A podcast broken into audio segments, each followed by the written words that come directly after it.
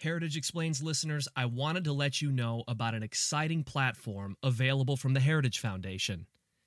Now, we still can't host events in person right now, but Heritage Events Live hosts webinars almost every day on a variety of topics, ranging from why it's a bad idea for the U.S. government to bail out states after COVID 19 to combating the rise of socialism around the U.S. These webinars are free and you can find out more by going to heritage.org/events or by checking the show notes. If you can't catch them live, no worries. You can always watch past events on demand. Stay informed and stay connected to Heritage. Log on today.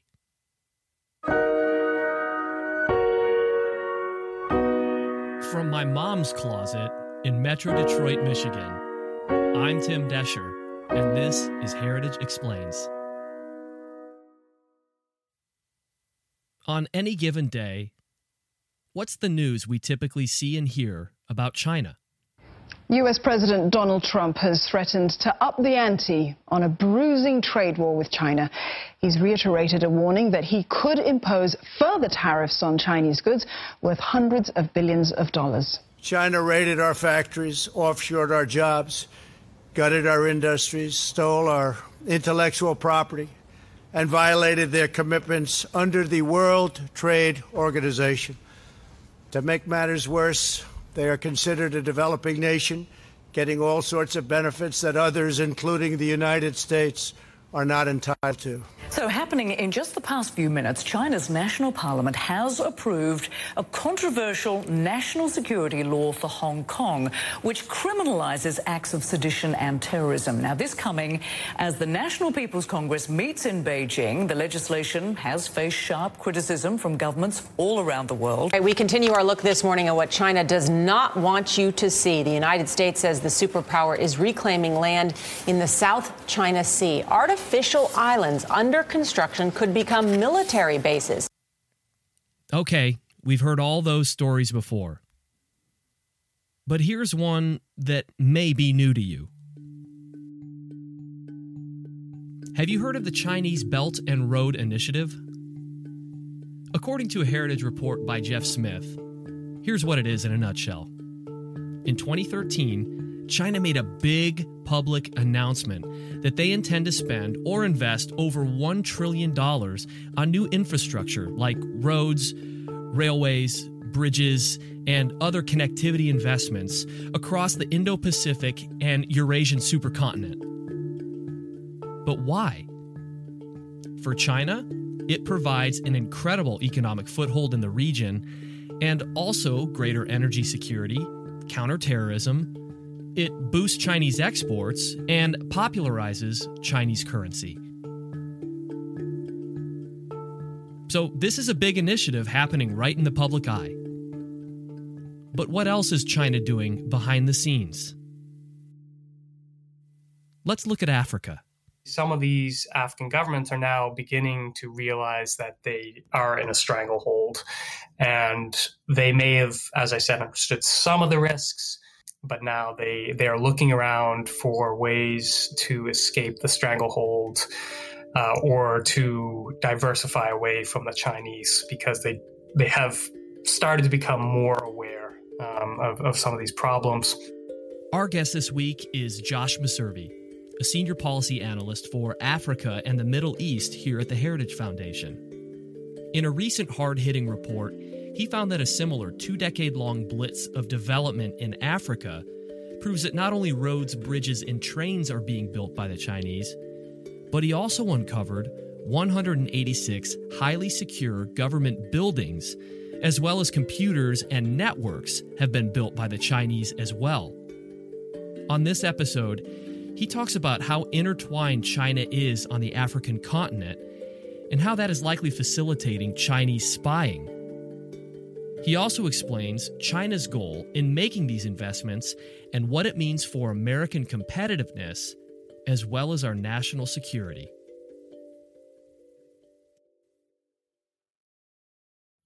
Josh, it's been way too long since the last time we talked, so thank you so much for being back on Heritage Explains. Yeah, thanks so much for having me. I really enjoy it. All right. So first off, I just I want to gain a bit of context um, from the intro of this episode. You know, we know that China has been involved with building infrastructure in Africa for a long time. Um, they now call it the Belt and Road Initiative. But this has been going on before that was started, and it's way more than roads and trains now. So, give me just a little bit of context of of of where we're starting here. You know, when did it start, and what's the goal for the Chinese? Yeah, sure. So you're absolutely right. Uh, this is a long running uh, campaign by the Chinese government. This actually started back uh, at the time of Mao, at the time of, of Chinese independence, where he was very interested in positioning China as the leader of the global communist movement, the global communist revolution, uh, particularly among developing countries. So, uh, he has he began the Chinese focus on Africa, which has waxed and waned over the years, uh, according to sort of the geopolitical context, but uh, we're certainly in a in a waxing period right now. Uh, and so infrastructure, um, all sorts of diplomatic engagement, loans, things of that nature. Uh, but really, uh, or was all a part of this. And then, as you say, they the Chinese government announced this Belt and Road Initiative recently, and they began to lump a lot of infrastructure projects underneath that umbrella that were already existing. Uh, so it's a pretty broad range of, of projects that fall under this umbrella. Africa, again, is a major part of this uh, this one belt one road or belt and road initiative um, and has been for uh, ever since its inception and even long before that. Okay so so let me just go from from there to here. So who approaches who? Is it is is it a country in africa goes to the chinese saying hey we really need this building or hey we really need uh, this road and then the chinese goes through it is it like a grant process or does the chinese approach uh, the countries how does that work yeah so um, i think it it happens in both ways. And I say I think because part of the challenge of analyzing Belt and Road Initiative and Chinese engagement in Africa in general and around the world is that Beijing takes great pains to shroud it in as much um, secrecy as possible. Hmm. So we are not even sure the terms of contracts that get signed. Mostly, sometimes, uh, occasionally, we'll get a glimpse for whatever reason, but usually we're not aware of the exact terms of, of lending contracts. Um, of, of contracts governing these infrastructure projects. So it appears that absolutely uh, many African countries do approach Beijing and say, hey, you know, we'd like this road or we'd like this building. Um, but I also think it is clear that Beijing sometimes approaches African countries and makes an offer of, uh, "Hey, let us build this for you or that for you," uh, and and some of this is predicated on what sort of um, financing model for these uh, projects are mm. are extant or, or relevant, I should say. Um, so that can run the range from commercial style um, contracts where it's a pretty high interest rate all the way to zero interest rate or even to just grants that the Chinese government will will lend. So I think particularly for the grants, um, that can be when Beijing offers uh, makes an offer and says, "Hey, let us build this for you." Okay. So um, we've got buildings and computers. Your report right now is talking about how China is building very, very high security level buildings in African nations. And we're not talking about, you know, um, some just random building that's getting no use. We're talking about the highest of high. So there is definitely some things. They're also um, giving computers. They're also giving, you know, networking. They're also doing all sorts of things like that. That's going to help. Uh, I, as you say, you know, um, increase China's intelligence in Africa so my first question is, is do these countries know what they're getting into when they let this happen? Yeah, uh, so that's a fascinating question, and uh, I, I, speculate in the report, and it is speculation because it's hard to know for certain uh, without an African ruler telling you explicitly, which is very, very unlikely to happen. Um, let us say. So yeah, so uh, the report found 186 of these buildings that Chinese companies have built on the continent, and as you say, they these are very, for the most part, these are very high level buildings. So. excuse me, I found 24 presidents or prime ministers' residences or offices. Uh, there are parliaments uh, uh, that I found, military and police installations, Ministry of Foreign Affairs. So, again, very senior um, level buildings here. And I think that, um, I think by and large, again, speculating, African leaders are aware of some of the downside risks that come with accepting this sort of Chinese gift uh, and Chinese engagement more generally. I do think that many did not understand the full extent of the risks. Mm. It's uh, you know, Chinese watching Chinese engagement is fascinating. Again, I study it in the African context. Uh, it's a bit like uh, like a boa constrictor, hmm. where uh, it can be uh, fairly subtle. The the bands are tightening, and uh, it suddenly becomes a stranglehold before you're actually aware that it has become a stranglehold. Uh, and I think that, as I say, some of these African governments are now beginning to realize that they are in a stranglehold, and they may have, as I said, understood some of the risks. Um, but now they they are looking around for ways to escape the stranglehold uh, or to diversify away from the Chinese because they they have started to become more aware um, of, of some of these problems. I think uh, some may have been aware and didn't care, to just put it very bluntly. Uh, the the relationship with China is so important for many of these African countries that they are not going to risk it for virtually anything. But in, they're also they're but including you know expressing they're not they're not going to risk this relationship by expressing doubts or suspicions about some of these these gifts that that China is giving them. And then we should also bear in mind, as I make clear in the report, that some African leaders benefit personally from engaging with China. And you talk in the report quite a bit about China using this as a way of edging out American companies and American mm-hmm. business um, from investing in Africa. How can you just can you connect the dots there for me? Yeah, sure. So um, one of the the problems for the United States of China building all this influence on the continent is that they are establishing economic norms on the continent that disadvantage American companies and not just American, others as well, but we're talking about the US here.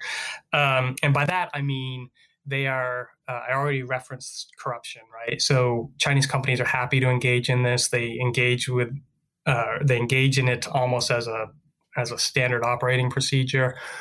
U.S. companies can't do that. We have the Foreign Crop, nor should they. We have the Foreign Corrupt Practices Act, which means you may well end up in jail or hit with a very heavy fine if you're an American company that gets caught offering a bribe um, to an African leader, for instance. Mm-hmm. So uh, corruption is a competitive, uh, Chinese competitive advantage, and um, that really puts American companies in a hole when they are trying to compete for economic opportunities, of which there are many on the continent.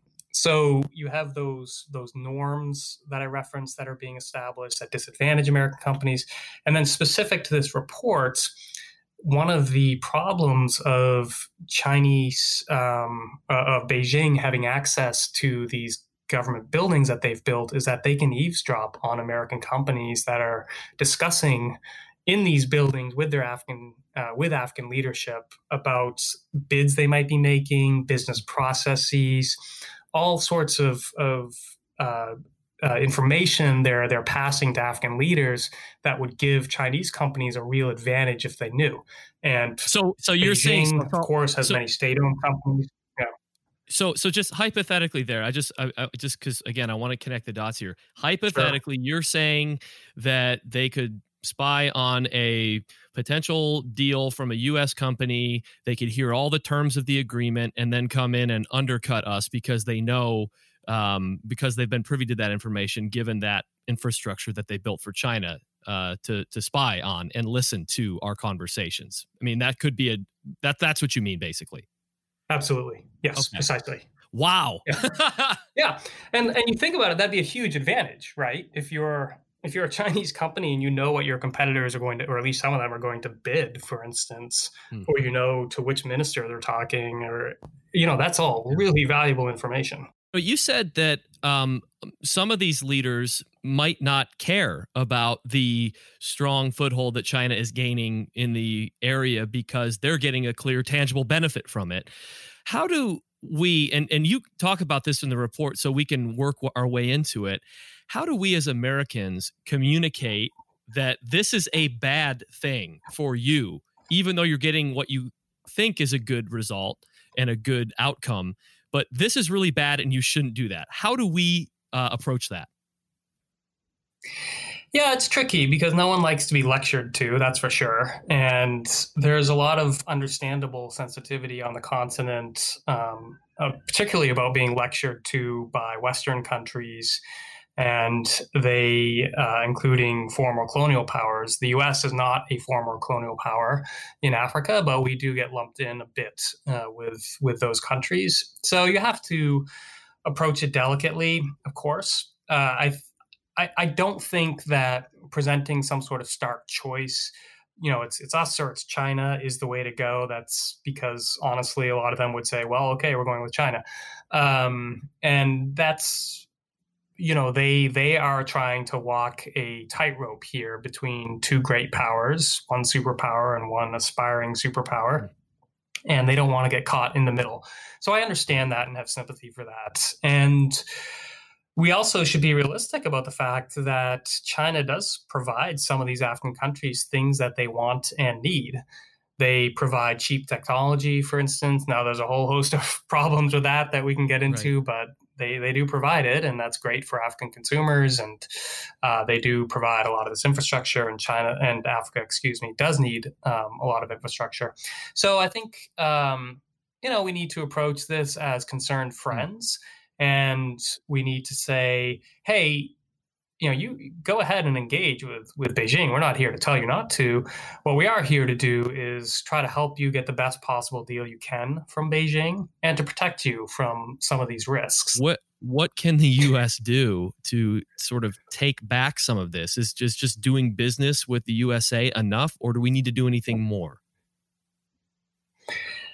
Yeah, it's it's a pretty grim picture as I laid out in the report. And actually you know, this report was very focused on the the buildings itself uh, themselves, and so it it wasn't really even a comprehensive look at all of the vectors for Chinese surveillance uh, on the continent. There are others. They've they're unrolling. They're un, or they've they've already unrolled their safe city technology in in a number of cities on the continent. And again, we've already talked about Huawei and uh, computers donating and all that, or donated computers and all that. So. Um, so this is not even a comprehensive take on all of the the risks you know for for Chinese surveillance on the continent uh, in I actually introduce um, the report that by saying that Beijing may have better surveillance access to Africa than anywhere else in the world for all of these reasons.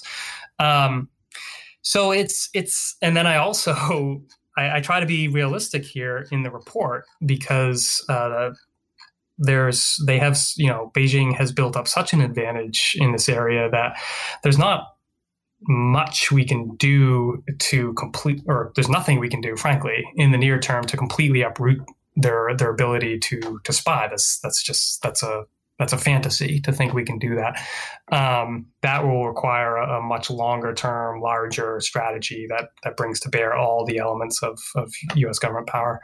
Um, and again, China will be in Africa for the foreseeable future. That that's just for a whole host of reasons.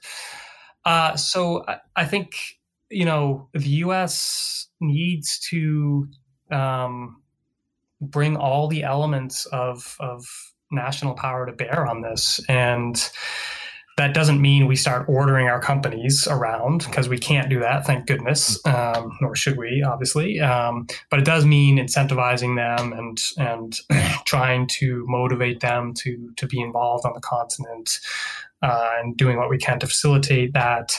Uh, it does mean telling our story in Africa, this is a great point of frustration for me. The U.S. has done a lot for that continent. We've had great relationships for for decades, and it tends to get lost. Uh, there's there's a little bit of a what have you done for me lately mentality um, that we need to to fight and just remind um, our, our, African friends and others, the world in general, that the U.S. has been a staunch uh, friend to Africa for decades now. Our record isn't perfect. That's not what I'm right. suggesting, but uh, by and large, you know, we've we've uh, we've done a lot of good there. So uh, you know, and just unapologetically proclaim the virtues of democracy and of of the free market system because there is a battle of ideas going on. Um, uh, most notably, the the ones we're opposed to are led by Beijing. They are absolutely trying to convince African governments that their model is the best one for developing countries to adopt. And by their model, I mean this centralized, authoritarian, um, frankly quite brutal uh, system of political control coupled with a little bit of economic freedom but still sort of centrally managed um, economies Josh, government buildings in Africa are a likely vector for Chinese spying. That's the name of the report. It's going to be linked in the show notes. I hope you log on and check it out. It, it, it I tried to get cheerful out of you, Josh, but, but sorry, it, I did the best that I could. But uh, yeah, we really do appreciate you being here uh, with us this week, and thank you for all the information.